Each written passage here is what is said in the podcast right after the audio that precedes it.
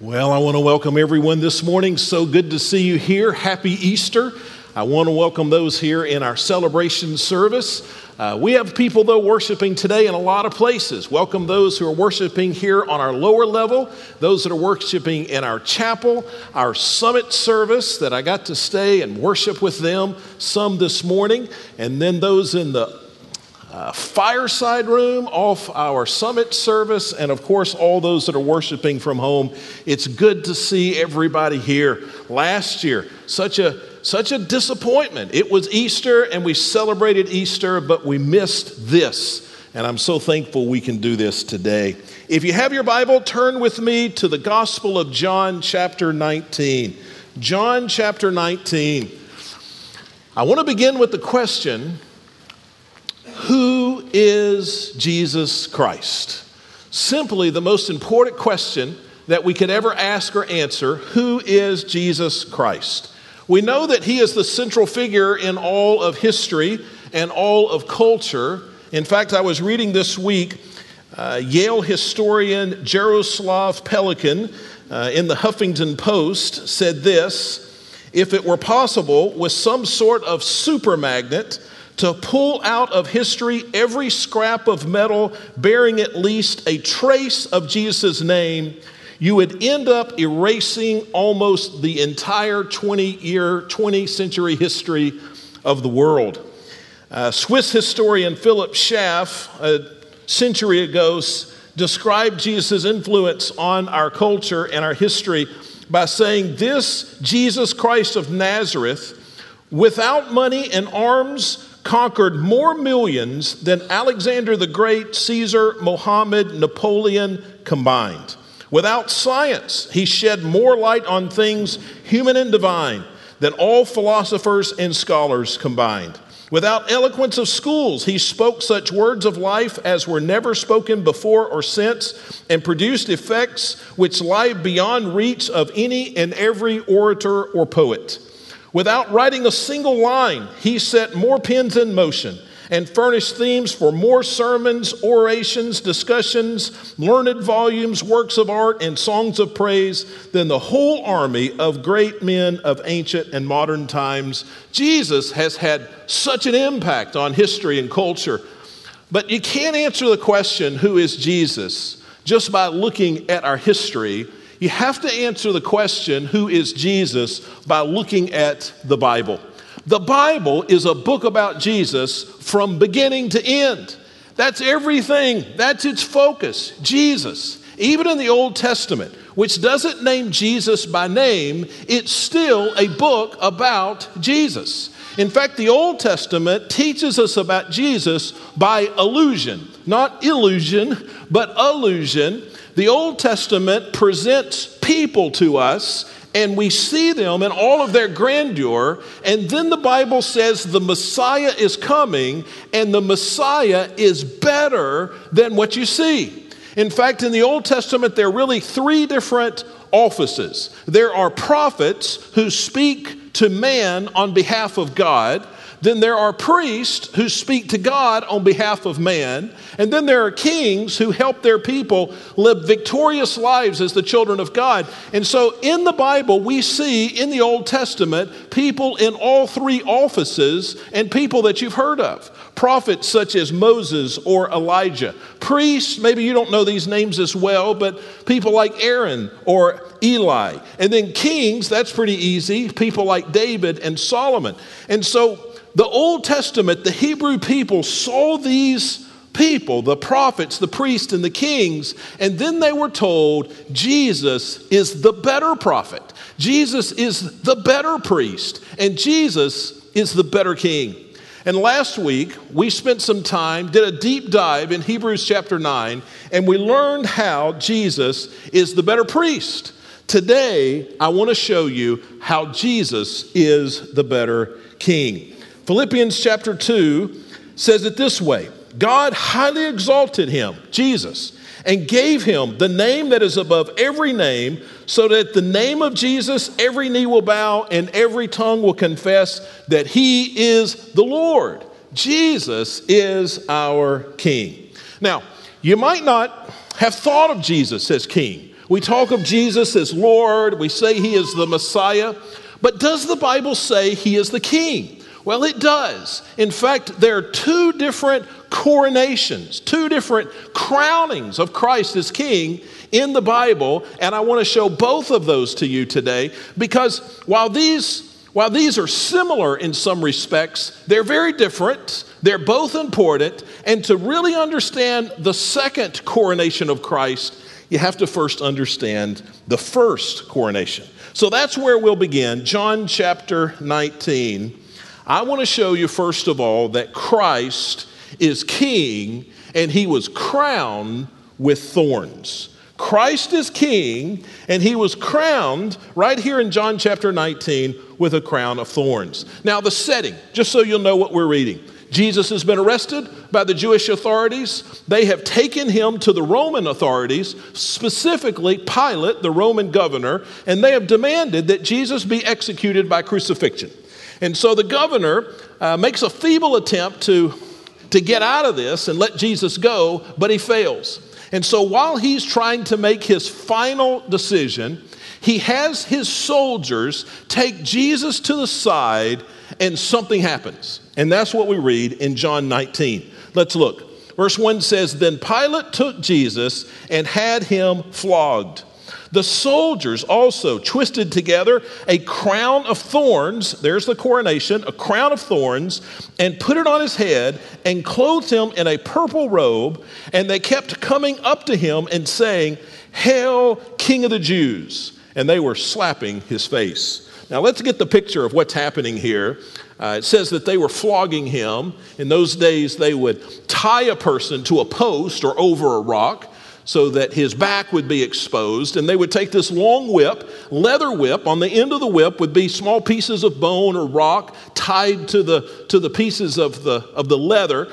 And they had professional torturers that were, that were skilled at causing the greatest amount of pain while keeping the prisoner conscious. And so they would lash this person, pulling pieces of skin off his back. It was a, it was a terrible thing.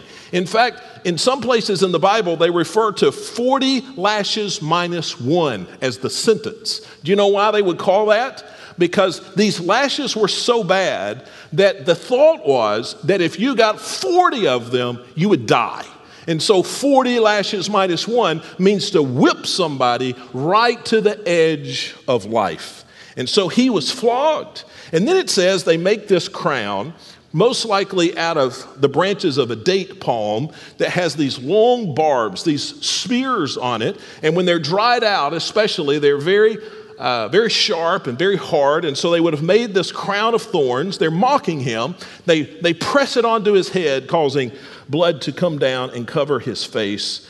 Bible says that they that they held him king of the Jews, put a purple robe on him, which was the uh, the sign of royalty. They're making fun of the fact that Jesus had called himself the king, and they're hitting him on the face. And what's interesting here is that these soldiers unwittingly are portraying God's curse on sin. We talked about that last week. We learned that without the shedding of blood, the Bible says, there is no forgiveness of sin. Now, the shedding of blood, that's how the Jewish people thought of death. And so here this shedding of blood is being inflicted upon Jesus. He is, he is bleeding for our sins. And so we learned last week that without the shedding of blood, there is no forgiveness of sins. And then we learned the reason for that is Romans 6.23, Romans 3.23, the wages of sin is death. Because we've sinned, a holy and a righteous God says that what we are due because of our sins, Romans 6:23, is death. And so here these soldiers are they're portraying just, just the reality of God that without the shedding of blood there is no remission of sin. And here's the important thing. They are crowning him king of sinners. I want that phrase to stick in your mind. Here, Jesus is crowned. They crowned him. They didn't attend this, but they crowned him, and they crowned him the king of sinners. That's who he was at that point. That's, that's who he came to be the representative, the king, the leader of sinners, people like me and you. Now, I want you to, I want you to have this in your mind. Uh, Jesus is tied. They are uh, striking him, uh, pulling skin off his back, such that perhaps even muscles and bones are exposed. He's quickly losing fluid. He's gasping for enough air to stay conscious. Uh, the crown is cutting into his brow, blood is running down his face. They're hitting him and taunting him. Now, with that picture in mind, remember this Jesus, according to Scripture, is the radiance of the glory of God, Hebrews 1 3. This is God that they're doing this to. I want you to remember that this Jesus is the creator and the sustainer of the universe. Even those people who are striking him, he's the one who by his power holds it all together. Colossians 1:17. And this Jesus is the commander of 10,000 angels that he could call down and rescue him at any moment. But he does none of those things. He submits to this, he surrenders, in a sense, to these soldiers. Why is Jesus doing this? God, there, tied to a pole, taking this terrible torture. Why is he doing this? Well, three reasons. I have time to give you two. Number one, this was Jesus' heart and plan from the beginning. It's important to know that this was not an accident that happened. This is not something that was a surprise. This wasn't an unfortunate turn of events. This is something that was planned uh, from eternity past. In fact, Philippians chapter 2, there's a description of, of really the thought process of this, why it is that Jesus is going through this. Let me just read some verses to you. Verse 6 says, Jesus who existed in the form of God did not consider equality with God as something to be exploited. What that means is Jesus, who was God, didn't see his status as God as an opportunity to benefit himself. He didn't see his, his God part, his, his being divine, as an opportunity to, to bless himself, but rather Next verse. Instead, he emptied himself by assuming the form of a servant and taking the likeness of humanity, and then he came as a man. And so, Jesus, wanting to bless us, he takes his status as God and uses it, and he comes as a man in the flesh. And the next verse wraps it up. He humbled himself by becoming obedient to the point of death, even the death of a cross. Why did Jesus surrender to these cruel soldiers? Because he had decided, he had decided that we were worth it. The night before in the garden, Jesus was praying and he told the Father, You are worth it. Looking at this hour, looking at this torture, looking forward to the, re- to the crucifixion that would happen just a f- short time after this, he said, It's all worth it. That's how much he loves you. And so, why did he do this? Because it was his heart and plan from the beginning. But also, he did this because this is what our sins deserved. I was reading this week Charles Spurgeon, which may or may not be a name that's familiar to you, a 19th century Baptist preacher. And here's what he said about that There was no part of our humanity that was without sin, and there must be no part of his humanity without suffering. Why did Jesus have to suffer so much? Why could there not have been an easier way? Because I am thoroughly a sinner. So Jesus thoroughly suffered for my sins. Uh, Spurgeon went on and, and said, If we had escaped in some measure from iniquity, so might he have escaped from pain. If I weren't so thoroughly a sinner, maybe he wouldn't have had to suffer so thoroughly. And he says, But as we had worn the foul garment of, transgression, and it covered us from head to foot, even so must he wear the garments of shame and derision from the crown of his head to the sole of his foot. Why did Jesus submit to such terrible torture? Because we are guilty of such terrible sin. So Jesus was crowned King of sinners. And what does a king do, as I said? A king goes ahead of his people, a king leads his people. And there Jesus was crowned king of sinners. And from there he got up and marched to the cross where he died for us. He went before us and he went for us to the cross.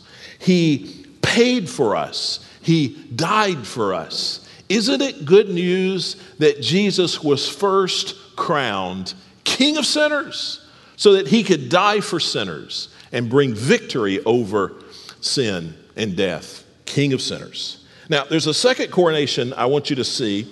Uh, and this isn't recorded in John 19, but it's recorded over in Hebrews chapter 2. And you can turn there, or I'm going to show it to you on the screen. We're going to look at just one verse. Hebrews 2 9 tells us that he was crowned King of glory. So, not just King of sinners, not just a crown of thorns, but now he's crowned King of glory. Hebrews 2 9 says, Jesus Christ was made lower than the angels for a short time. That means he was made like us, so that by God's grace he might taste death for everyone crowned with glory and honor because he suffered death. He tasted death for who? For everyone, it says, because anyone can come to the Father and be saved by the sacrifice of Christ. And then it says that he was crowned King of glory. Now, this ought to make you furrow your brow a little bit. How in the world can a dead man be crowned king? That's what it seems to say. He died and then he was crowned. That doesn't seem to make sense. He's dead. You can't crown a dead man. Well, Hebrews 2 9 is celebrating something it doesn't name. And he doesn't name it because it's found throughout the scripture. The reason why Jesus was crowned after he died was what? He rose from the grave. And so this verse celebrates the fact that not only did he die, but he rose from the grave, he was resurrected, and then he was crowned King of glory. King of glory. Ephesians chapter 1 really connects the dots between uh, the first crown, the second crown, and his resurrection when it says, God exercised this power in Christ by raising him from the dead. God raised him from the dead and seated him at his right hand in the heavens, far above every ruler and authority, power and dominion, and every title given. He is crowned king because of his resurrection. The resurrection was the ultimate coronation. And here's something that, that I think is interesting. If you, if you go back to Jesus on the cross, he was being taunted there because he had said that he was the king and now he's dying. And I want to read to you some of what they said. It's, uh, I'm reading from Mark chapter 15. It says, Those who passed by were yelling insults at him. So Jesus is on the cross, they're insulting him. There's a sign over his head that says that he is king of the Jews. Goes on to say, in the same way, the chief priest with scribes were mocking him among themselves and saying, He saved others, but he can't save himself. Let the Messiah the king of Israel, they said, Come down now from the cross so that we may see and believe. And even those who were crucified with him taunted him. So it seemed like everything was over. But what happened? He did come down off that cross, not as they anticipated or as they feared, but he came down and he came back to life and he was crowned King of glory. He's not only the King of sinners, he is the King of kings. Because he's the king of sinners, our sins can be forgiven. Because he is the king of kings and we're in his kingdom, then benefits come to us. Benefits come to us because we're in the kingdom of God. And that's really what I want to focus on for a few minutes. I want to talk to you about what exactly it means that He is the King of Kings. What does it mean to us that Jesus is my King today? Resurrected, coronated, crowned King. What does that mean? What does that mean to me? Well, I told you earlier that the Old Testament teaches us about Christ by illusion. Uh, God, would, God would give a person, show a person, to these ancient Hebrews and they would see the person and they would see what he did or what she did in some cases. And then the Bible would tell them that the Messiah is better than this. So, if we want to see what it means for us that Jesus is our king, let's see what it meant that there were kings in the Old Testament. Kings in the Old Testament. Jesus is the better king. So, three things. First of all, victory over enemies. Uh, when there was a great king, if a nation had a great king, it experienced victory over its enemies. David was the greatest king of Israel. Everyone's heard of David. David came on the scene in popularity because he did what? Victory over Goliath. That's how, that's how people knew who David was. And then, as soon as he became king, he conquered Jerusalem. Uh, which used to be a Jebusite city. A lot of people don't know that, but he, he conquered them. He had victory over them. And then over the coming years, he conquered the Philistines, the Moabites, the Edomites, the Amalekites, the Ammonites. There's a long list of them in 2 Samuel chapter 8. David was victorious, but Jesus is the better king. So, what enemy does Jesus defeat for us? What enemy does Jesus vanquish for us? Not the Ammonites, not the Philistines, but Jesus for us has defeated death.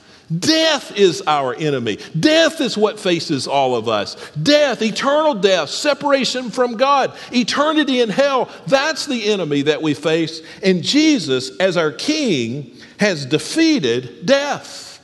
And he did so at the resurrection. That's why there was a resurrection. As we sang earlier here, it put a seal on the fact that, that, that the sting of sin has been removed, the sting of death, rather, has been removed, and it is, it is defeated. Jesus gives us victory over the ultimate enemy, death. The Bible says in Revelation 1:18 that he holds the keys to death. It's interesting that when Jesus was crowned King of Kings by these soldiers, they mocked Jesus, right? We saw that. But when Jesus was resurrected, then Jesus mocks death. I'll share that with you. 1 Corinthians 15 55. It says, Where death is your victory? Where death is your sting? There's, there's no power that death has over us if Jesus is our king. The truth is, everybody's going to die.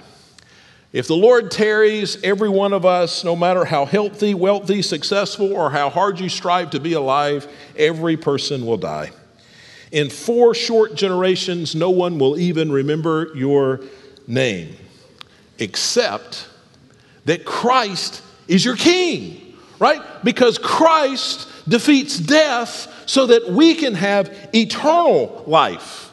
Listen to what it says in 1 Corinthians following that that mocking of death, death, where's your victory? Where's your sting? Listen to the next two verses. The sting of death is sin, and the power of sin is the law. That says, according to the law, we're guilty of sin, and our sin brings death. The wages of sin is death.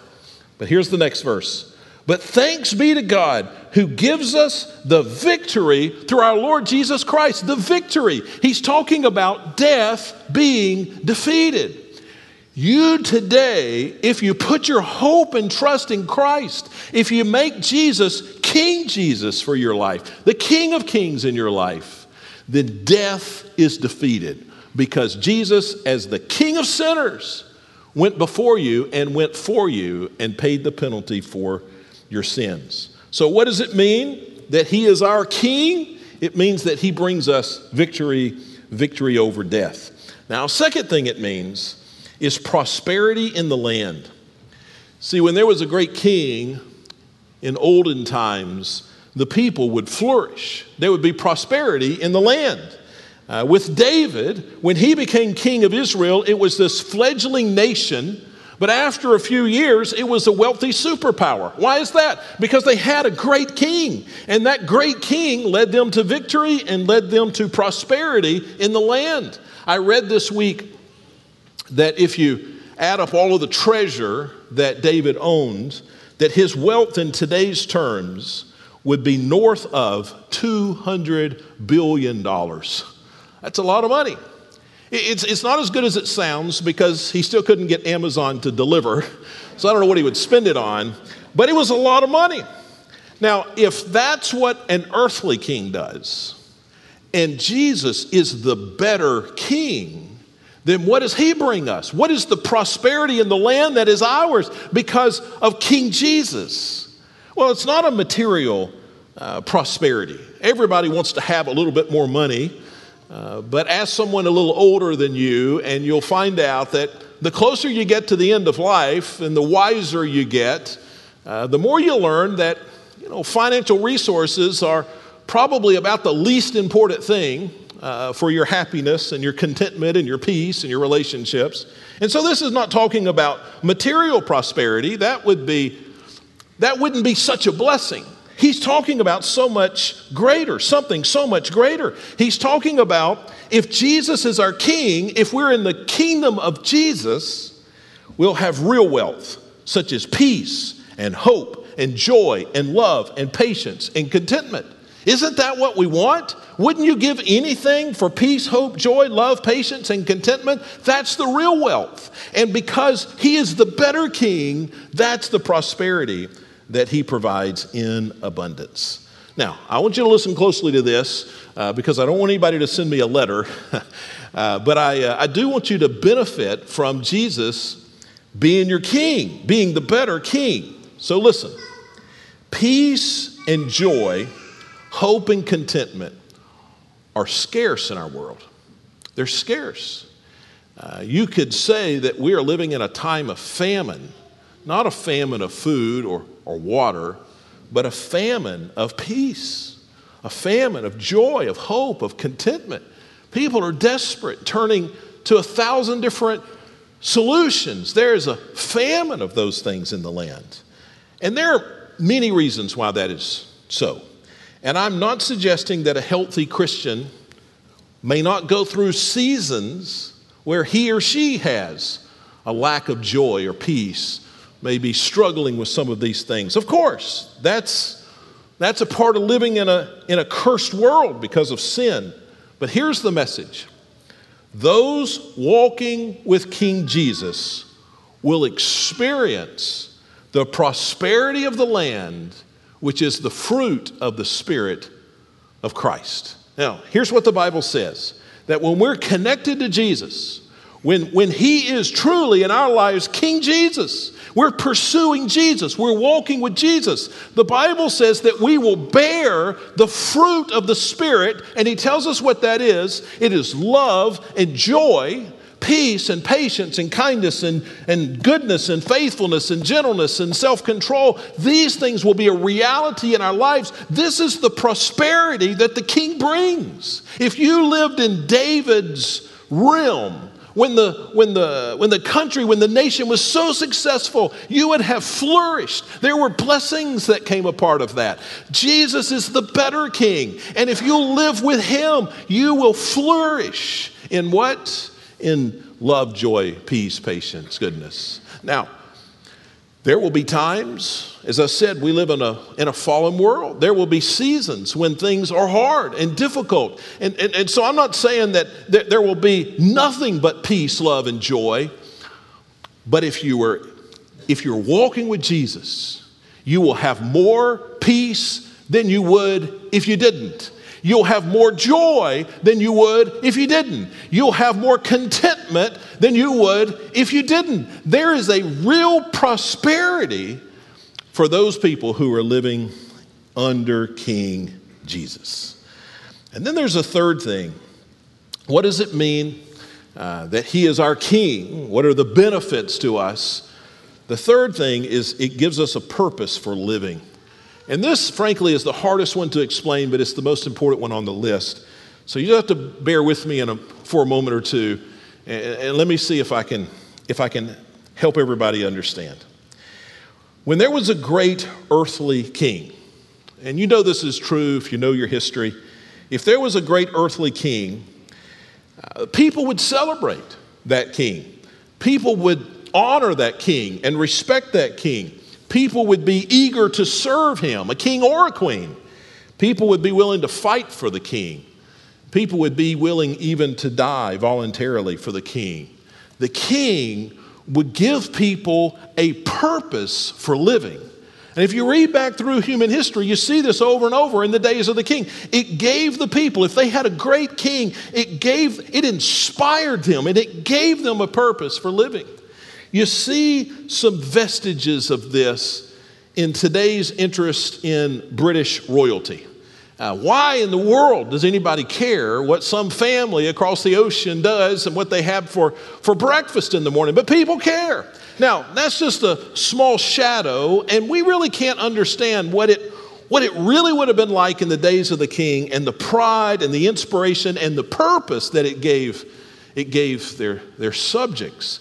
So, the closest thing I can come up with to help us to understand this principle is college football. Okay? Now, bear with me a moment. Let me see if I can make the connection. Uh, first of all, I grew up in Alabama, uh, and there are a few passionate football fans in the state of Alabama. And then I lived for over a decade just down the road from Ohio State University. And there are a few passionate football fans around Ohio State University. Now, I live in the shadow of Texas A&M, UT, and SFA. Football, football, football, it's everywhere. But I can tell you, after those experiences, that there's no more passionate fan than people who live in the state of Alabama.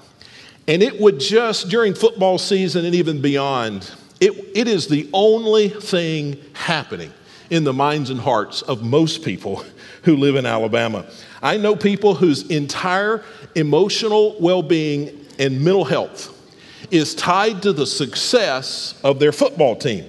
Some football team that they've chosen that they have no connection with. They haven't practiced, they haven't coached, they just picked this team, or it was picked for them at birth, however that worked. And now their whole life is wrapped up in that. I remember as, as a pastor of a church in Alabama, when one of the two major teams would lose on Saturday, it nearly ruined Sunday worship. Now just think about that. People couldn't come and worship God on Sunday because at 11 o'clock on Saturday, their team fumbled the football. But our attendance would go way down after a loss. And then the people who did come were just mad the whole time. We couldn't sing songs, we couldn't pray, we could nothing because their team had lost a football game. Now, I'm not making fun of football fans. I'm a big football fan. I remember early early on when I was a pastor, my wife and I would go to Saturday night college football games, and then we would get in our car after it was over, drive all night long to get back just in time to take a shower and preach at the church, uh, church that I served. I'm, I'm all for college football, but here's, here's what I want you to see.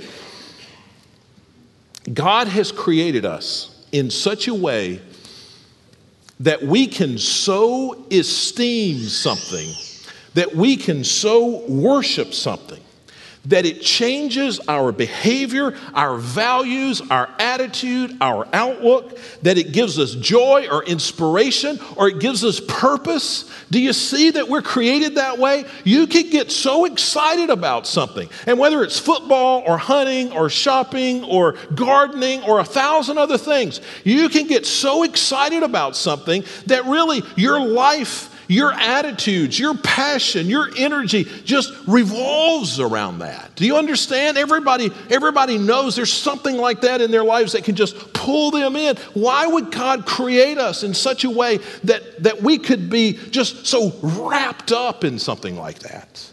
Well, I'll tell you why. So that we could find identity and purpose in worshiping Him. God created me like that, not, not so my life would revolve around football or any other thing, not so that, so that football or anything else would determine my attitude and my outlook and my relationships and my joy and my peace, but, but so that He would determine that, so that I could so be in love with Him that, that my passion for Him, because He is the greater King would determine all these other things about my life. And we see this throughout Scripture. Proverbs 37 4, delight in the Lord, and he will give you your heart's desires. Psalm 101 and 2, let the whole earth shout triumphantly to the Lord. Serve the Lord with gladness. Come before him with joyful songs. Philippians 4 4, rejoice in the Lord. And again, I will say it, rejoice. See, you can invest your life in whatever you choose. You can look to a thousand things to give your life purpose and meaning, you can look everywhere for something to be excited about. You can search for something to sacrifice for. But in the end, all that will count for nothing. The ball team will eventually play its last game. You will return eventually from your last vacation. The beauty will fade, the business victories will be eclipsed by the success of others, and your money will be passed down to people who will never appreciate how hard you worked for it. There's only one team that plays forever and never loses. There's only one thing that you can invest your life in that will never end and never fail. And at the end of the day, that one thing that's worth living for is the better king, Jesus. And so Jesus, as the king, gives us something to live for, gives us purpose in life that changes our attitudes, our outlook, our relationship, that gives us peace and joy and purpose and strength to, to live our lives. I like how the Apostle Paul says it. 1 Corinthians 10:31, simple verse that you've heard. So whether you eat or drink or whatever you do, do everything for the glory of God. I used to think of that verse as just an encouragement to pray before you eat, and it might be that, but it's so much more than that. What, it's, what Paul is saying is wrap your entire life, get your purpose from the fact that Jesus is your king. He is the better king. And because he's the better king, he's defeated death. Because he is the better king, he has, he has given us prosperity in the land, the fruit of the Spirit. And because he is the better king, he has given us a purpose for living. He was twice crowned, twice crowned for you and for me. I. Uh, I want to tell you one last story. Uh, Nicholas Zinzendorf, odd name, uh, someone that you've never heard of, but who has had a big impact on your life. Read a book about him last summer. He was born 1700. He was responsible for really creating the template of Sunday school and women's Bible studies and those kind of things that we're familiar with. Uh, and he brought a revival uh, that impacted places from Greenland all the way down to St. Thomas in the Caribbean. Uh, but but here's, here's where his life began to count for the Lord. One day, as a college student, uh, he looked at a painting uh, called Behold the Man, and it had a, uh, an image of Jesus with a crown of thorns and blood down over his face. And underneath that portrait, the word said, I have done this for you. What have you done for me? And as the story goes, he stood and he looked at that painting for a long, long time. And he made a decision right there that I will accept Christ as my king, the king of kings, and I will live my life for him. The question we face today, this Easter, is will Christ truly be the king of our lives. Just so your head bowed and eyes closed. Father in heaven, I pray that those today who have never embraced the fact that Christ is the King of sinners and that He died for us, that they will do that today. Not leave here until they've trusted what Christ has done for them, for us on the cross, and surrendered their lives to Him and talk to somebody about it. Father, lead people to do that so that they can know that death is defeated and they can know the eternal life that comes from you. But Father, many of us, we've done that, but we have forgotten the second coronation that Christ is King of kings and King of our lives. And let us, like this uh, theologian of old, uh, let us embrace that and let it change our world. And we pray this in Christ's name. Amen. Let's stand together as we respond to the Lord.